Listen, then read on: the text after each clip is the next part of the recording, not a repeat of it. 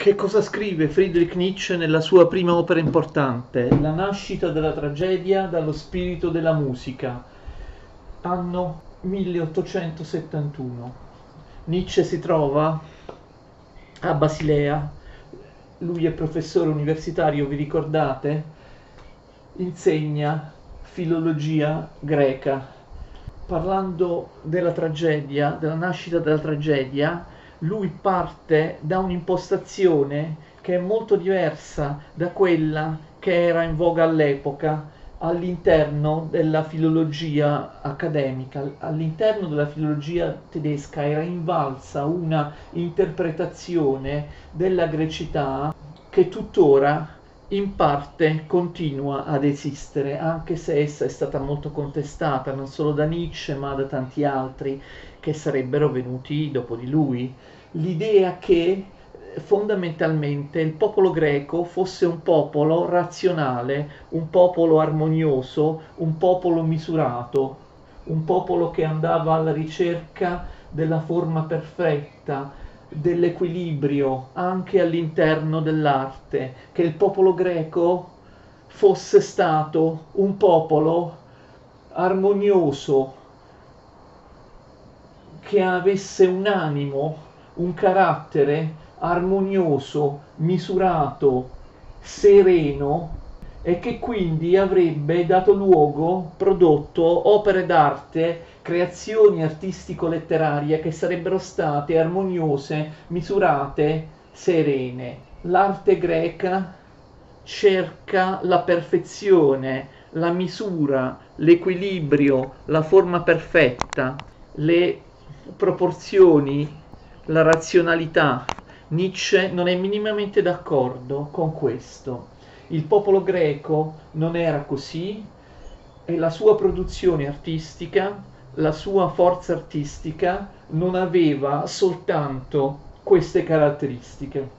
Quest'idea di, diciamo così, armoniosa, ottimistica del carattere del popolo greco può essere rintracciata nelle teorie di Winkelmann, che secondo Nietzsche questa è una falsificazione storica, una distorsione della verità. Non è che i greci non avessero anche queste caratteristiche, però questa visione dei greci privilegia prima di tutto un'epoca particolare, il V secolo a.C., soprattutto la parte finale del V secolo a.C.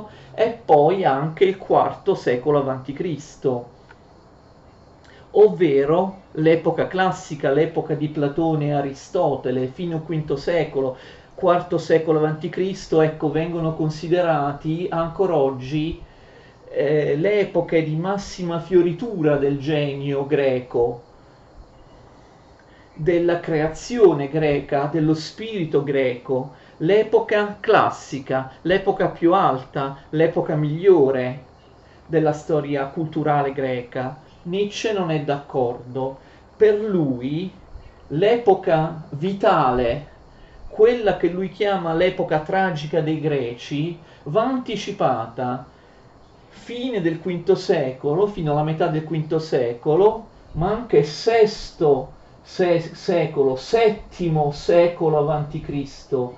Per Nietzsche, quella che generalmente anche adesso viene chiamata l'epoca arcaica dei greci, era la migliore, è stata la migliore età dei greci. L'epoca arcaica in Grecia non è stata qualcosa di acerbo, qualcosa che ha solo anticipato, ha soltanto avuto la funzione di preparare c'è ciò che successivamente si è espressa si è espresso successivamente nell'epoca classica che sarebbe stata superiore all'epoca arcaica. Secondo Nietzsche la forza vitale dei greci, quella che lui chiama l'epoca tragica dei greci, che considera il miglior prodotto dei greci non si verifica nell'epoca classica, ma nei secoli precedenti. Allora Nietzsche dice Non è vero, il, so- il popolo greco sembra aver prodotto opere d'arte armoniose, sepa- misurate, serene, ma si tratta di una distorsione, perché il popolo greco ha fatto questo soprattutto nel V secolo a.C., ma prima non era così. Inoltre, queste opere d'arte armoniose, misurate, serene riguardano soprattutto alcune forme d'arte, la pittura, l'architettura, la, la scultura l'idea winkelmanniana dello spirito misurato razionale dei greci, l'idea ottimistica dello spirito greco è fallace perché privilegia alcune epoche storiche, alcuni momenti storici, V, IV secolo a.C., piuttosto che altre, e privilegia alcune forme d'arte, come la pittura, la scultura, piuttosto che altre. Nietzsche non sostiene che queste caratteristiche, diciamo ottimistiche, razionali, tranquillizzanti del popolo greco non siano mai esistite, ma rappresentano soltanto una parte, una parte della verità, una faccia della medaglia dello spirito greco. Se noi andiamo a vedere l'epoca arcaica, se noi consideriamo forme d'arte che generalmente vengono sottovalutate dagli accademici, dagli storici, forme d'arte come la musica popolare e certe religioni popolari greche, la musica, la religione popolare e in parte anche la tragedia, hanno delle caratteristiche. La religione popolare è la religione orgiastica, è la religione misterica, è la religione del culto di Dioniso, qualcosa di molto più inquietante rispetto alla serenità, alla razionalità della religione civile, istituzionale della religione ufficiale della polis greca, relig- una religiosità, questa religiosità popolare e orgiastica molto più inquietante, distruttiva, violenta, la religione popolare, la musica popolare testimoniano che il popolo greco anche, ha anche altre caratteristiche. La forza vitale del popolo greco va trovata in un'epoca precedente rispetto all'epoca classica. Quindi, secondo Nietzsche, all'interno della grande cultura dell'arte greca si possono ravvisare due caratteristiche opposte che si contrappongono l'una contro l'altra. Da una parte il Dionisiaco, dall'altra l'Apollinio. Due divinità molto diverse tra loro. Da una, da una parte Apollo, il dio della luce, il Dio della razionalità, il Dio dell'equilibrio e della forma perfetta. Dall'altra parte il Dionisiaco. Il Dionisiaco esprime delle caratteristiche opposte rispetto all'Apollinio. Dove l'Apollinio è luce, il Dionisiaco è buio notte, dove l'Apollinio è ordine, il Dionisiaco è caos, dove l'Apollinio è trasparenza della coscienza, razionalità, il Dionisiaco è ebbrezza, dove l'Apollinio è autocontrollo, nel Dionisiaco abbiamo il furore, il furore bacchico, il furore di Dioniso, la, dove l'Apollinio è costruttivo, il Dionisiaco è distruttivo, morte, degenerazione. Questo è il Dionisiaco, il caos, il Dionisiaco ha anche un aspetto violento, il Dionisiaco è qualcosa di irrazionale, qualcosa di animalesco, qualcosa di istintivo. Anche questa è una delle caratteristiche dell'uomo greco e dell'uomo in generale. Attenzione, quindi nella cultura greca esistevano queste due caratteristiche opposte che si scontrano tra di loro. Apollo, il dio della luce, Dioniso, il dio della morte. La religione dionisiaca era molto diversa da quella apollinea.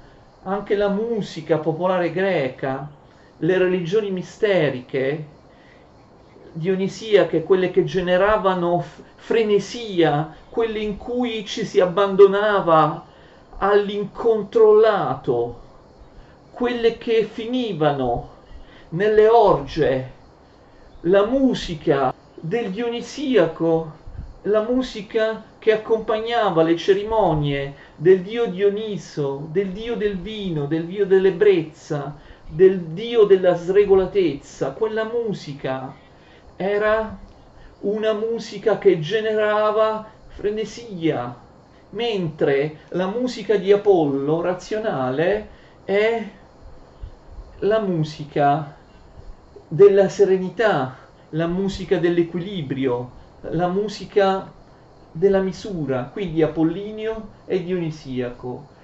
Il Dionisiaco è l'irrazionale, il bestiale, l'istintivo, non la ragione.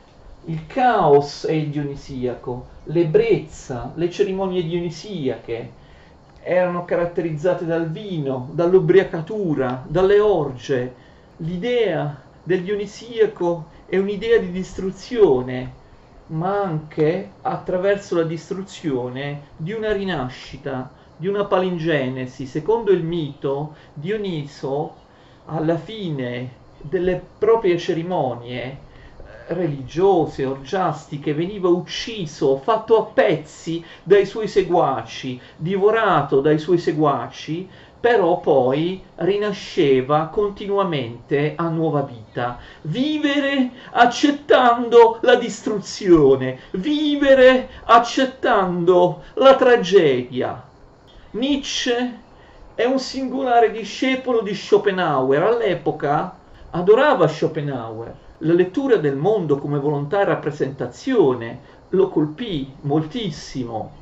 Fino a un certo punto Nietzsche è d'accordo con Schopenhauer. Schopenhauer aveva ragione, secondo Nietzsche, nel sostenere che la vita umana fosse continua distruzione senza senso, mancanza di senso, che la storia non portasse a niente di creativo, che la vita umana è dolore insensato, che la vita umana è crudeltà come tutta la natura. La natura è segnata da un continuo processo di distruzione, c'è mancanza di ordine, c'è mancanza di senso, c'è sofferenza. Quella che Schopenhauer descriveva come una condizione umana dolorosa, Nietzsche lo chiama il dionisiaco. Il dionisiaco è qualcosa di molto simile a quello che Schopenhauer chiama volontà.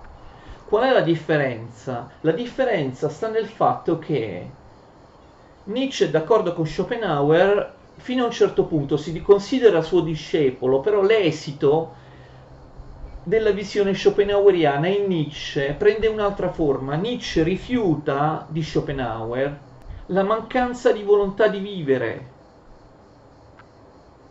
il dire no alla vita, la noluntas, l'ascesi, vi ricordate in Schopenhauer, al contrario, l'uomo tragico, l'uomo dionisiaco per Nietzsche dice sì alla vita, L'uomo tragico, l'uomo dionisiaco è caratterizzato dalla volontà, dalla volontà di vivere. Schopenhauer diceva che la volontà di vivere ci porta all'infelicità.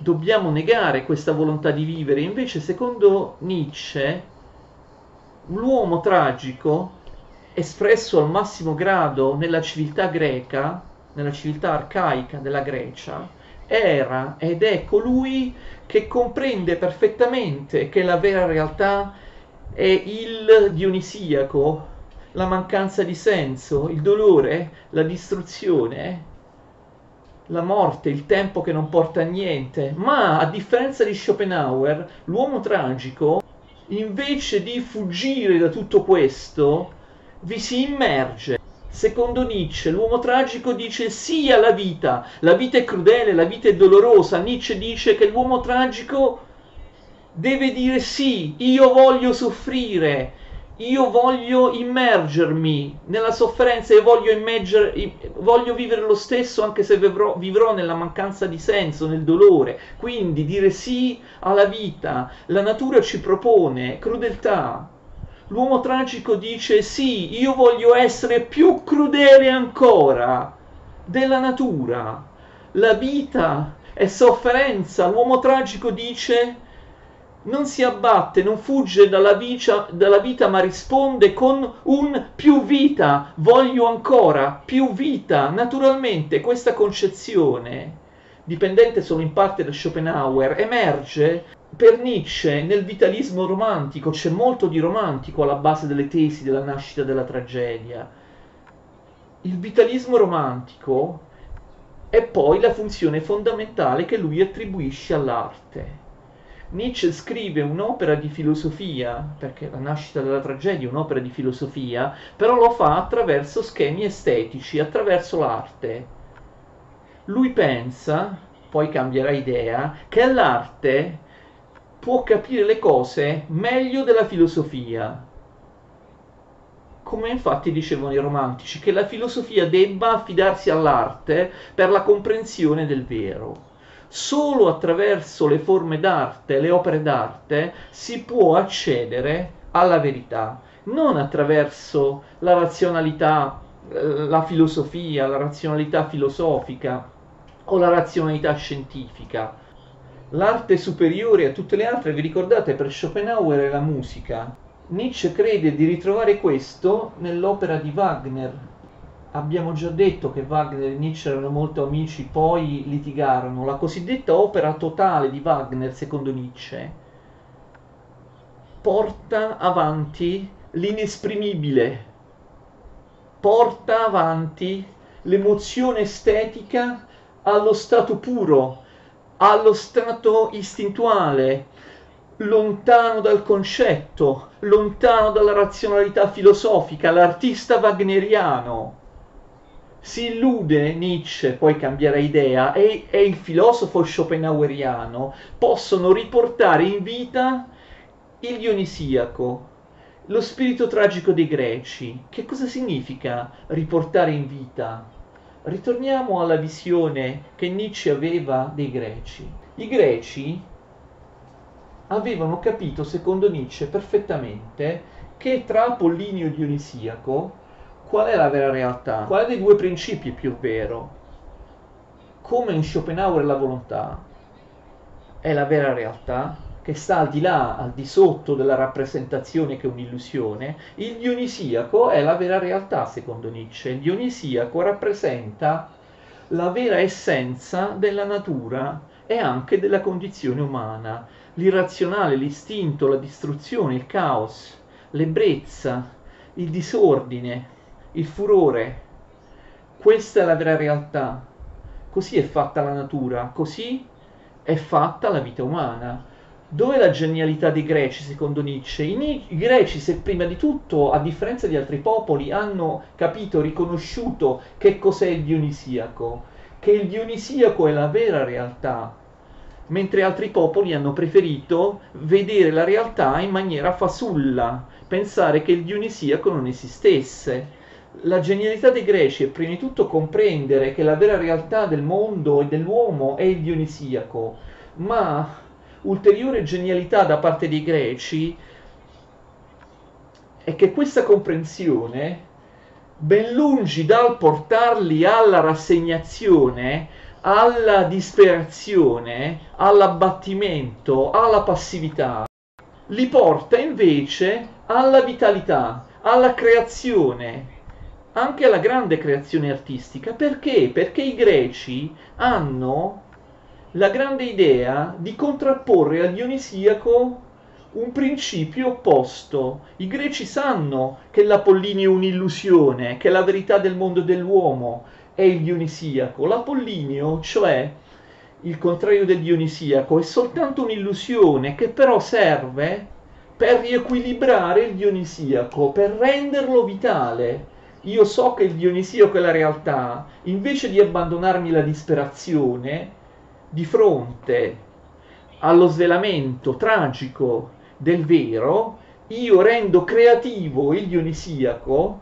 perché lo accoppio ad un principio opposto, ottimistico, per quanto illusorio, fasullo. La Pollini è un'illusione che serve a far sì che il dionisiaco non sia autodistruttivo e inutile. L'Apollinio serve a far fruttare il dionisiaco, a renderlo vitale, questo principio illusorio, l'apollineo, viene contrapposto al dionisiaco, rende fertile, rende creativo, rende fruttifero il dionisiaco.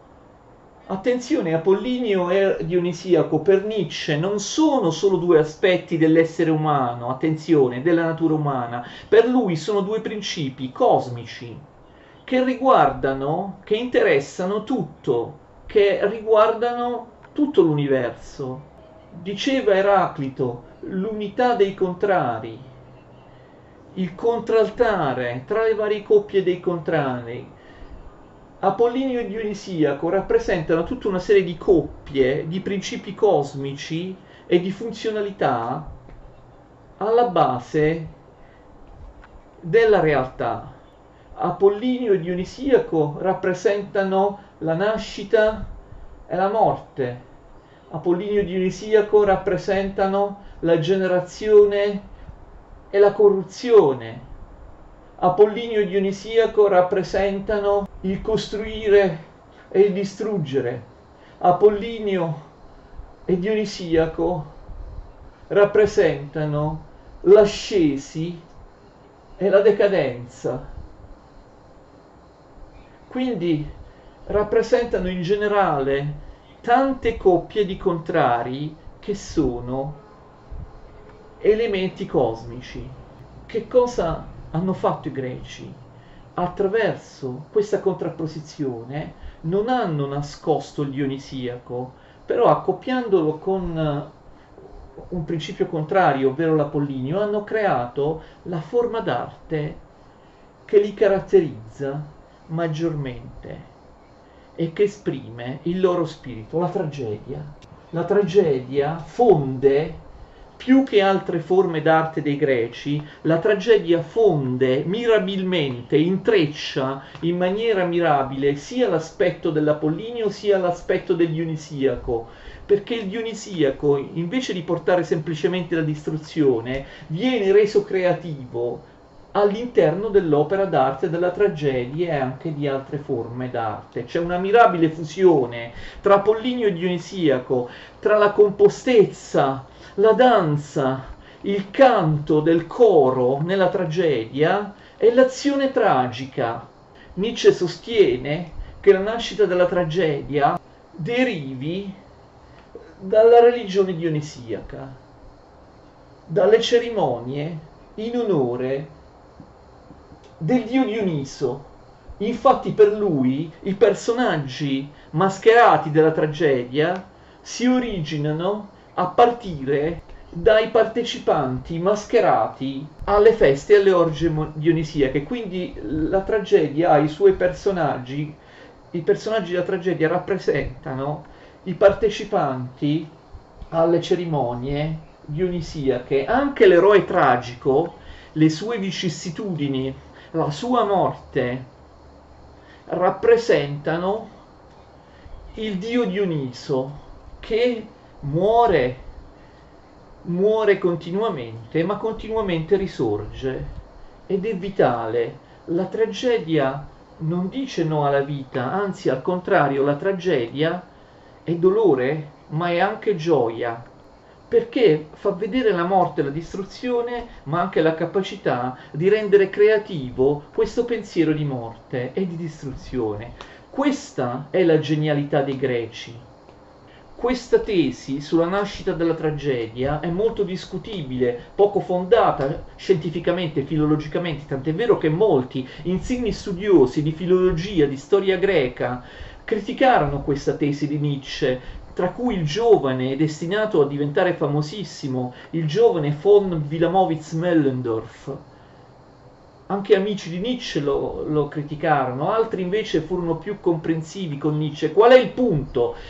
Nietzsche è vero che parla dei greci, della letteratura greca, della nascita della tragedia, ma non sta veramente parlando di filologia classica. La sua non è un'opera storico-filologica sulla tragedia, sulla sua origine, si presenta come tale, ma in realtà è un'opera fil- sulla filosofia. Attraverso la sua interpretazione della tragedia, Nietzsche inizia a descrivere la sua filosofia, lo fa attraverso le categorie estetiche, attraverso l'arte e lo fa attraverso gli strumenti che ha, le conoscenze che ha, cioè la storia greca, la filologia greca, perché lui ha ancora letto poco di filosofia, lui è un esperto di storia greca, non di filosofia. Lui è un esperto di letteratura greca, di arte greca, quindi esprime le sue opere filosofiche attraverso il filtro della filologia greca, perché quelli erano i suoi strumenti, perché quella era la sua professione all'epoca, quelle erano le cose a cui lui era abituato, anche per lavoro, nell'insegnamento. L'equivoco si, è trattare l'opera come se si trattasse davvero di un'opera di filologia che vuole spiegare cos'è la tragedia e quale sia stata l'origine della tragedia. Nietzsche utilizza questo spunto, la nascita della tragedia, come strumento per dire qualcosa di molto, più, è, molto più ampio rispetto alle tesi sulla vera origine storica della tragedia. Nietzsche sta facendo filosofia. Per Nietzsche, quindi, il popolo greco unico tra i popoli dell'antichità e anche tra quelli che verranno dopo, ha espresso la sua epoca tragica, l'epoca dell'eroe tragico, quella che Nietzsche chiama che Nietzsche chiama la filosofia tragica dei greci, molto diversa da quella ottimistica di Winkelmann, la filosofia tragica dei greci, come abbiamo detto, si esprime molto meglio nell'età arcaica piuttosto che nella celebrata età classica V secolo a.C. Anche da un punto di vista filosofico, Nietzsche è portato a preferire i filosofi presocratici, presofisti, ai grandi filosofi razionali idealisti come Socrate, Platone e Aristotele. Per lui la grande filosofia greca non è la filosofia classica, è la filosofia dei presocla- presocratici, presofisti, in particolare Eraclito, con la sua idea dell'eterno fluire all'interno però di un'unità di contrari, aveva capito un po' tutto, secondo Nietzsche, sulla realtà. C'è una rivalutazione di Eraclito e altri presofisti che continuerà, in parte era iniziata anche prima questa rivalutazione dei presocratici, anche grazie ad un avversario di Nietzsche, la rivalutazione della filosofia presocratica anche da Hegel, da un avversario di Nietzsche era cominciata, l'Apollinio e il, Dionisia, il Dionisiaco, questa mentalità ca- tragica. Presto però, secondo Nietzsche, nella storia greca, in tutta la storia occidentale, questa mentalità tragica, questa filosofia tragica finisce. L'epoca tragica dei greci, l'epoca in cui i greci hanno avuto il coraggio di guardare in faccia, di comprendere la realtà, ma di renderla anche creativa attraverso l'arte, attraverso una certa forma di filosofia che rende fertile questa realtà tragica, tutto questo è finito presto. Già alla fine del V secolo, con Euripide, il terzo dei grandi scrittori di tragedie dopo Eschilo e Sofocle, la tragedia nella sua essenza si perde definitivamente. La tragedia muore suicida per, mare, per mano del terzo grande suo autore, Euripide. Non abbiamo più il Dionisiaco in Euripide, non abbiamo più la visione tragica della vita. In Euripide lo scontro tra personaggi sul palco perde quella dimensione istintuale primigenia che vi era in Eschilo e in Sofocle, diventa sterile dibattito teorico. Nel teatro di Euripide prevale il verosimile, prevale il razionale, i personaggi di Euripide sono personaggi razionali. Sulla scena della tragedia di Euripide prevale il dibattito teorico, prevale il confronto dialettico, razionale delle idee, il realismo, la filosofia la filosofia del dibattito, la dialettica teorica, in questo modo la forza viscerale, ancestrale, tragica della tragedia muore, viene sostituita da qualcos'altro, da una filosofia antitragica, da una sterile razionalità che crea l'equivoco che soltanto l'Apollinio esista, l'ottimismo, il senso della vita, una morale idealistica, una morale ottimistica. Il Dionisiaco viene occultato e inizia l'epoca delle grandi filosofie, delle grandi metafisiche ottimistiche, tranquillizzanti, che è arrivata fino a noi, dandoci l'illusione che il Dionisiaco sia la vera realtà, chi c'è dietro Euripide? C'è Socrate, la sua filosofia che Nietzsche aborre, del razionalismo, della dialettica socratica, la dialettica delle idee, dei concetti astratti, ottimistici, che si suppone abbiano un'origine nobile. Dopo Socrate, la sterile dialettica delle idee platoniche, la morale l'ottimismo intellettualistico di Socrate e di Platone, che dicono che al giusto non può capitare nulla di male, perché chi conosce il bene dovrà comportarsi necessariamente bene, dovrà comportarsi in maniera giusta, si comporterà automaticamente in maniera giusta, non gli potrà mai capitare nulla di male. L'ottimismo teorico, queste metafisiche, questi sistemi basati su delle illusioni, basati su una mancanza di fondamenta. Il realismo di Euripide dipende dalla, dal razionalismo di Socrate. Alla visione tragica si sostituisce la visione intellettualistica, una filosofia teoretica. La, l'epoca tragica dei greci finisce con Euripide, con Socrate, finora, fino a noi, non è mai risorta. La grande civiltà occidentale e il suo cosiddetto progresso, dai greci fino a noi, secondo Nietzsche è un equivoco, anzi, nel momento in cui fu occultato il Dionisiaco, fu occultata la, de- la dimensione tragica, da quando finisce l'epoca tragica dei greci, da allora fino a noi, sono state prodotte soltanto idee basate sulla menzogna, sull'inganno, sull'illusione, ovvero l'Apollinio, e di occultare la vera realtà, cioè il Dionisiaco. La filosofia tragica dei greci, l'epoca tragica istintuale, creativa dei greci finisce con Socrate ed Euripide. All'uomo tragico viene sostituito l'uomo teoretico. Da allora in poi, in tutta la storia dell'Occidente, prevarranno le filosofie antitragiche, le filosofie razionalistiche, ottimistiche, le filosofie che arrivano fino ad un certo punto di scienza moderna, positivistica, che Nietzsche aborre. Da più di duemila anni l'uomo teoretico ha sostituito l'uomo tragico, le filosofie antitragiche, che hanno un fondamento in realtà illusorio, si basano sul nulla, sono arrivate fino a noi.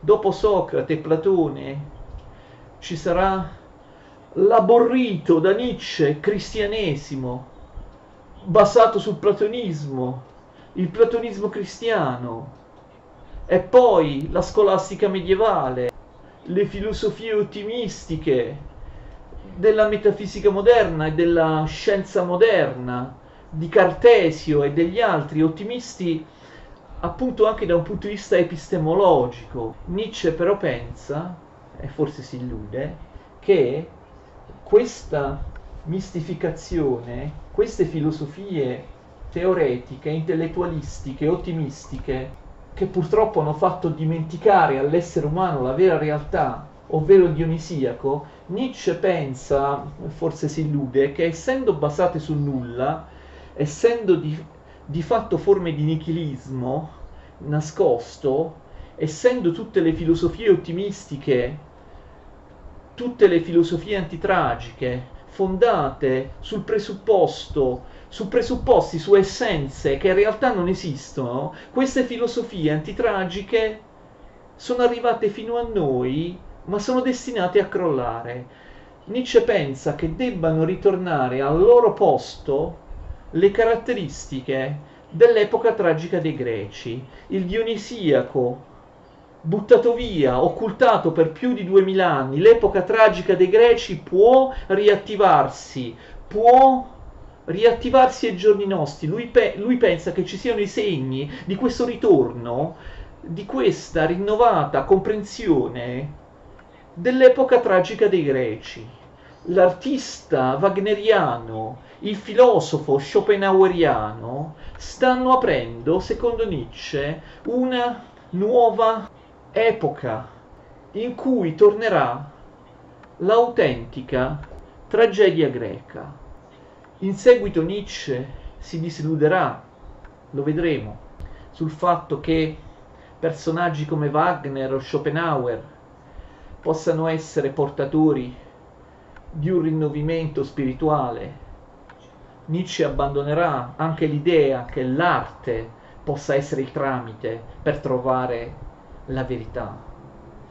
In questa prima fase del suo pensiero, in cui la nascita della tragedia è l'opera più importante ma non l'unica, Nietzsche pensa che la verità possa essere trovata attraverso categorie estetiche, attraverso, attraverso l'arte. Abbandonerà l'arte e inizierà a pensare che soltanto la scienza, un certo tipo di scienza, la scienza tra virgolette, potrà demolire i falsi presupposti, le illusioni delle filosofie e delle religioni ottimistiche, intellettualistiche, metafisiche e quindi passerà dall'arte alla cosiddetta scienza.